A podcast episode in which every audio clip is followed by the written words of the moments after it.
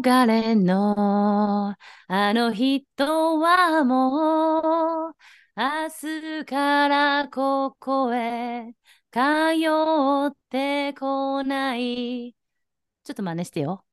悲しい悲しい季節さ。季節さ。涙で送る上級生。カナプリよ。フィンガーファイブでしょう。シャケ子です。なんかこの上級生っていうもう歌詞がフィンガーファイブっぽかった。上級生って言わんかもしれんね。言わないよねもうね先輩だよね。うんこのポッドキャストは国際結婚の末、アメリカのアリゾナ州にたどり着いた日本人妻3人でも今日はマッサンがお休みなので、カナプリと2人でお送りしています。皆さん、先週に懲りず今週も来ていただきありがとうございます。反省しちゃうじゃん。ちょっとやめてよ反。省しちゃうじゃん。スムース。会話がスムースじゃないっていうことに。いやいやいや、いいのいいの。あの、カナプリと、まあ、カナプリと二人きりの会、そしてマリと二人きりの会で、あの、リスナーの皆さんに比べていただけたのもよかったかなと。うん 分類してよね。分類してよね。分類して、うん。今日はね、なんか、あの、お便りをね、あの、うんいくつかいただいてて、あの、それを紹介したいなと思っています。えーっとね、まずは、お礼をいただきました。いいですうんか？ああ、もういつも本当にありがとう。お礼ってね。うんこちらこそだけどね。うんこんにちは。エピソード188で、実家を離れて彼氏と住むことに関する罪悪感についてお悩みを読んでいただいたマミプリです。はい、マミプリ。覚えてるよ。うんイケアとかなんとか言っちゃったんじゃない？そうそうそうそう。なんか、なんかどっか四国かどうかだったっけ？なんかに実家があるんだけど、あの彼氏がなんか東京の方にね、なんか転勤かなんか住むかなんかで同棲するっていう話になった時に、なんか親に対するなんか罪悪感とか、家族から離れる寂しさとかで辛いんですっていうお便りだったよね、確かね。で、なんかあの、カナプリはイケアって言って。最後にはね。最後に最後に、うんまあ、わかるよ、わかるよ、でもイケアじゃなかった？あ、そうね。そんな感じだったね。で、まあ、そうそう。で、内容としては、まあ、そのね、一緒に住みたいと思う。本当に好きな人なんてね、一生何回出会えるかわかんないから、あの、行けばいいと思うよっていうような話だったかなと思うのと、あとやっぱりね、親としても子供が幸せなのが一番だからね、あの、いいんじゃないって話をしたんだけど、そのマミプリちゃんね、あの時、うん皆さんに背中を押していただき、その後、何度も悩みながらも、8月半ばから彼氏と千葉に暮らし始め、12月からは新しい仕事もは決まりました。だって、お、12月だからもうすぐだね。来月からだね。まだ入籍の予定は立っておらず、一緒に生活をしてみて最終決定をするので、どうなるかはわかりませんが、楽しく暮らしています。あの時、サボ妻の皆さんに相談をしたことで、引っ越すことに対して前向きになれたことに感謝です。だって嬉しいね。えーこれから遠くに引っ越したこからこそ大変なこともあると思いますが、頑張っていきたいです。これからもサボ妻を聞き続けます。私がこれまでで特に好きなエピソードは、まさよさんの瞑想振り返りの回と、165、エピソード165ね、のカナプリさんのあそこが呪われた 話をする回です。体もあ心も体も大事にしてお過ごしください。マミプリさんでした。Thank you, マミプリ。Thank you, thank you. ーしかもちゃんとエピソードのナンバーまでさ書いてくれてさ、分かってるね。ねうんうんあの話なんだったっけねって言って探してるもんね、私たちね。分かってるね。うんそうそうさすがだね。やっぱ彼女のね。をさ、うん。あのそ紹介するときやっぱナンバーも言いたいじゃない？まだそれを聞いてない皆さんが聞けるようにと思ってさ、結構振り返ってナンバー探すもんね。じゃだけど前の手紙でも、本当にこう、人を思いやるのが常なんだろうなっていうのが、あの、デフォルトの文章だったよね。そうだよね。それが伝わってくるよねねうん私の若い頃のね、手紙は、あの、絶対に、みーみーみーだったと思うよ。私は大体、私はどうだって、私はどう、私がどうしたい、私がどうだ、どうであるっていうことだけだったと思うわけ。だけど、家族のことを思いやるようなことが自然にこう、あるってすごいなと思ったけどさ、ね。行動したんですね。うん。うん素晴らしいね。ねううん、知らない場所にね、うん千葉というさ、すごいね。いや、うんしかも12月から新しい仕事も始まるんだって。もう、動いてるよね。動いて前に進んでね。ううんでも。こんなさ、思いやりのある、行動力のある、マミプリのお気に入りのエピソードが、うんカナプリのあそこが呪われた話、話、あのさ、うん何か165回のね、皆さうんんまだま知らない方、ぜひ、えー聞いていただきたいです。えーあれで結局まだあそこは呪われたままという理解でよろしいでしょうか？あの、もう私は、あの、呪われてないと思います。あ、大丈夫なのね。じゃあ、うんその結界は解けたというか、あの、それでですね、あの、これは言っていいかどうかわかんない。どこかで本当にバレたら嫌なんだけどね。あの、あ、これマリプリの話だからマリプリの話にそ沿っていきたいからやめとくかな。だけど、う、うんん。聞きたい？聞きたい？うん、聞きたい。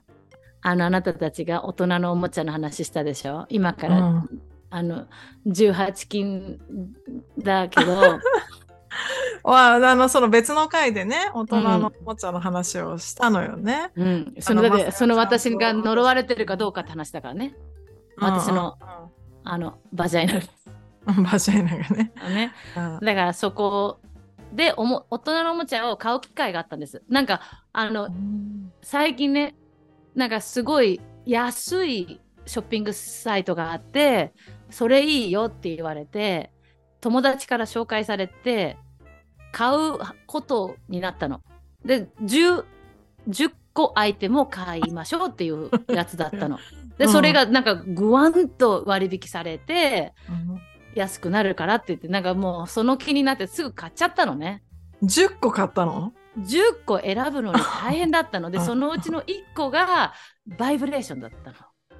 え、その10個とも大人のおもちゃだったの、違う。あ、びっくりして。いろんな10種類日いや、私の中で10種類大人のおもちゃを買った中の一つしかバイブレーションじゃなかったら、他のやつは何だったんだろうって今思ったんだけど、その9日用個品は全く日用品だったのね。日用品で、それがバイブレーションとも言ってないの。大人のおもちゃとも言ってないの。あはいはいはい。うんた、だの、なんかこう、マッサージに使えるバイブレーション。うんうん。うん。私、うちにテラガンみたいなのがあるんですけど、テラガンみたいなのね、こういうやつ。うんうん。ドゥドゥドゥドゥドゥってさ、うんで、マッスルや。これのもっと小さい版の、あの、もっと、あの、スモールバイブレーションのおもちゃを、私はその 大人のおもちゃとして使おうと思って、うんあの、購入したんです。もうやる気満々だね。うん、だってもう、あの、その回ね、その回、皆さんぜひ、あ、そう、女性風俗はありなしですが、が203回で、うん。で、その後、えー、207回で大人のおもちゃの話をしてるのよ。で、カナプリは、あの、207回の時に確か、その、大人のおもちゃの販売員になりたいっていう話をしてたんだと思うんだよね。うんそうなんです。うんで、な早速、まあ、サンプル的な感じで買ってみたってことね。じゃあ、その、そうなんですバイブレーションね。うん。ただやっぱりちょっと勇気がなくて使えないくってですね、あの、ベッドの下に顔のマッサージとして使ってたの。この辺の首のあたりのリンパが、あの、する。うんうんこうちょっとふわーだまあね、まあ、まあ、だって商品そのものは大人のおもちゃとして売り出してなかったのね。うん、そう。でしれーっとなんか普通に混ざってたんでしょ、他の日用品に。そう。で、うんあ、の、ジェイ君にイントロデュースもちょっとうまくできなかったから、ただもう枕の下にあって、寝うん寝る前にちょっと自分のこのリンパのあたりをマッサージするで止まってたの。うんうん、だけど私の中でいつか使うぞと思ってるのね。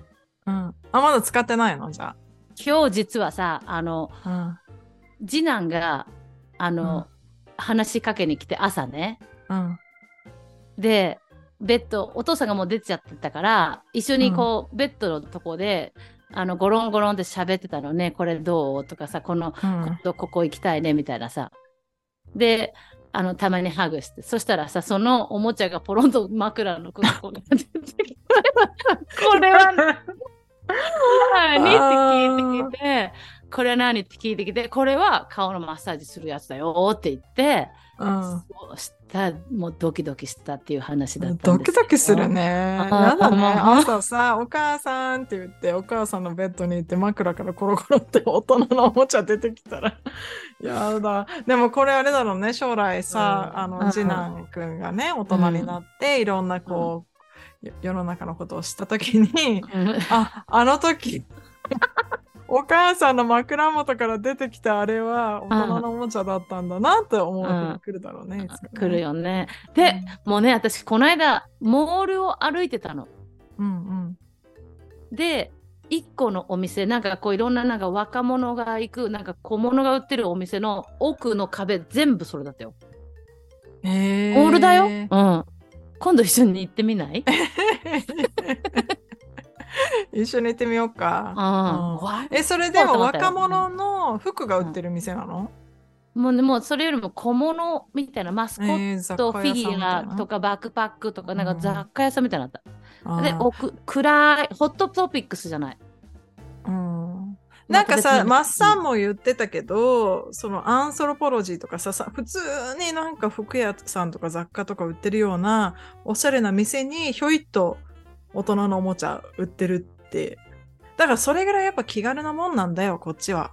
うんうんえー、気だからは軽かしら？早くイントロデュースすればいいんじゃないご主人に。こちらが実は顔マッサージしてた これは。こちらは、このように、あの、この振動はですねって言ってね。そうそうそう。他の部分もマッサージする ものなんですっていう。ちょっと気楽しみだね。じゃない、うん、でもね、まあ、そこの報告はいらんわ。どういうこと？そこの、そこの報告はいらんよ。かここまではいるけど、その、下の方で試したでどうだったかって報告は、あだけどさ、私、それの販売がしたいわけだからさ、あ、まあ、ね、販売してうん。使ってみた感想どうですかっていうのはさ、やっぱり恥ずかしげもなく話せないようじゃダメじゃないあまあまあ、そうだね。販売員としては、説使ってみて説明できないと。で、このアプリはだって、さ、この前の話だったら、うん。なんか売り切れ商品だったら、あ、あごめん、私が使ったやつなんだけどって言って、それでも、あの、いいんだったらっていう覚悟までできて。たもんね。うんそうだよね。うん 普段は顔で使ってますけど、今この感じのタイプの振動が欲しければこれどうぞって言ってね。そうで、そんで実際ね、次男はそれであの顔マッサージしてたの。よかったね。ちょっと使った後じゃなくてさ、本当によ。かった。よ。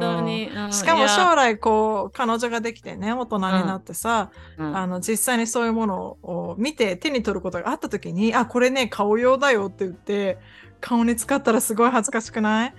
なんか「えー?」って言って知らないの？みたいなさ。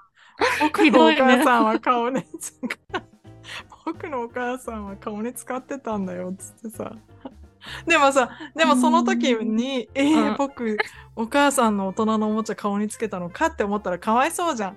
でも、あの時点ではまだ、今度 あの時形点ではまね。だ下には使ってなかったって説明するチャンスもないじゃん、この先。だけどね、そんうなん形は本当エロくないの？こういうのみたいな感じななんかこの。ういうのって、こういうのっていうのは、ポッドキャストでやめてもらっていい？このテラガンみたいな感じで、この三角の部分がない感じなの。本当になんか、ボールがついててけ、これ、これだけ。うんマイクみたいなもんよスティックの上にボールがついて、そのボールの部分が振動するみたいなそうそう、感じなのね。こうマイク、マイクみたいなもんよ。だから、うんマイクですって言ったっていいぐらいよ。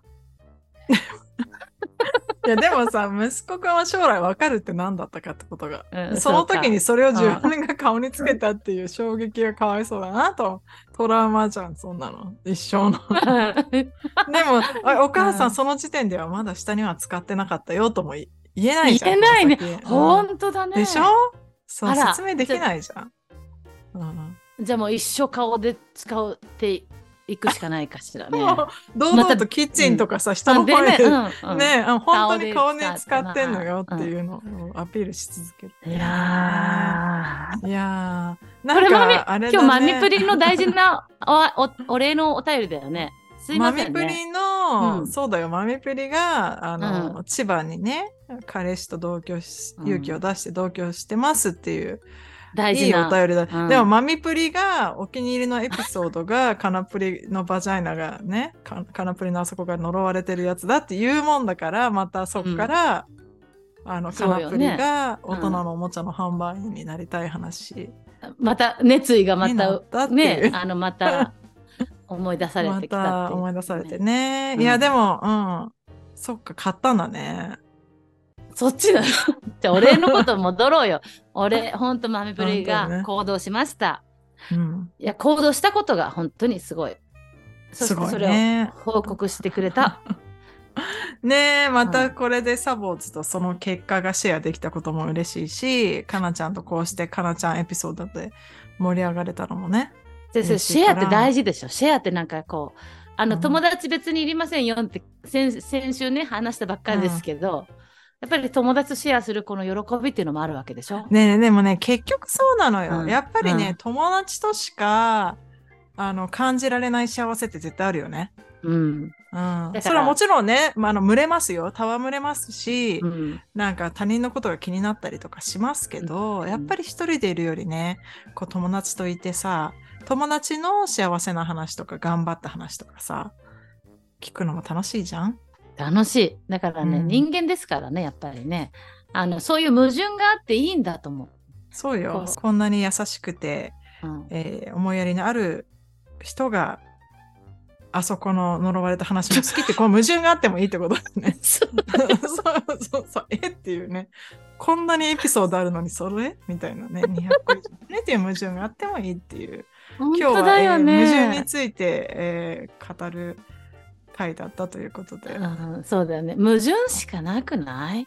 どう？うん、まあそうだね。本当にそうだね。いろんなことが私のね、、星読みを見てもね、私の太陽星座は、あの、こうこうこうです。だけど、あの、火星星座はこうこうこうですって言ったらさ、やっぱ噛み合わないの。あ、矛盾してんだ、星も。うん。そのいつも、いや、そういう星のもとに生まれたんだから、うん。しょうがないんだってことを言うじゃない？カナプリは。で、だからそこは全部そういう星ののもとなんだから、辻褄が合ってんだっていうことで押し切ろうとしてるけど、実はそこも矛盾してんのね。その星は星の中でね。そう、だからね、世の中はさ、それであってよしなんだと思うのね。うんうん。だからこそ楽しいのよ、きっと。その矛盾が。うん。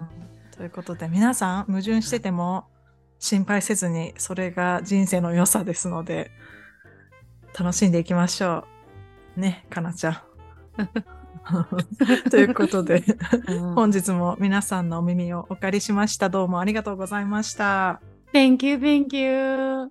好きな人がいない学園に僕は嫌だ。行きたくないよ。あなたは、お、お、お、思いない。最後まで見てくれてありがとう。いいねボタンとチャンネル登録よろしくお願いします。